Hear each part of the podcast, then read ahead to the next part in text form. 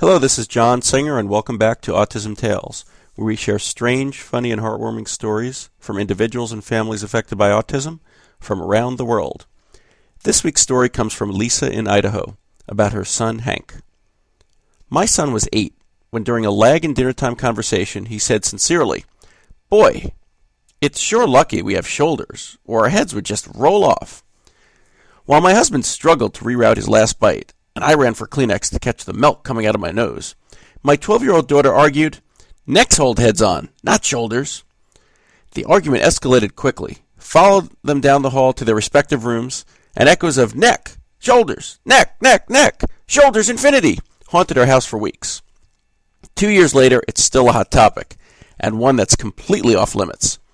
My son has high functioning autism, is sometimes quiet, always thinking, and famous for comments like that one. I enjoy the stories here, and I'm thankful to find that we do fit in somewhere. Signed, Hank's mom. Well, thank you, Lisa, for that story, and thank you for tuning in to Autism Tales.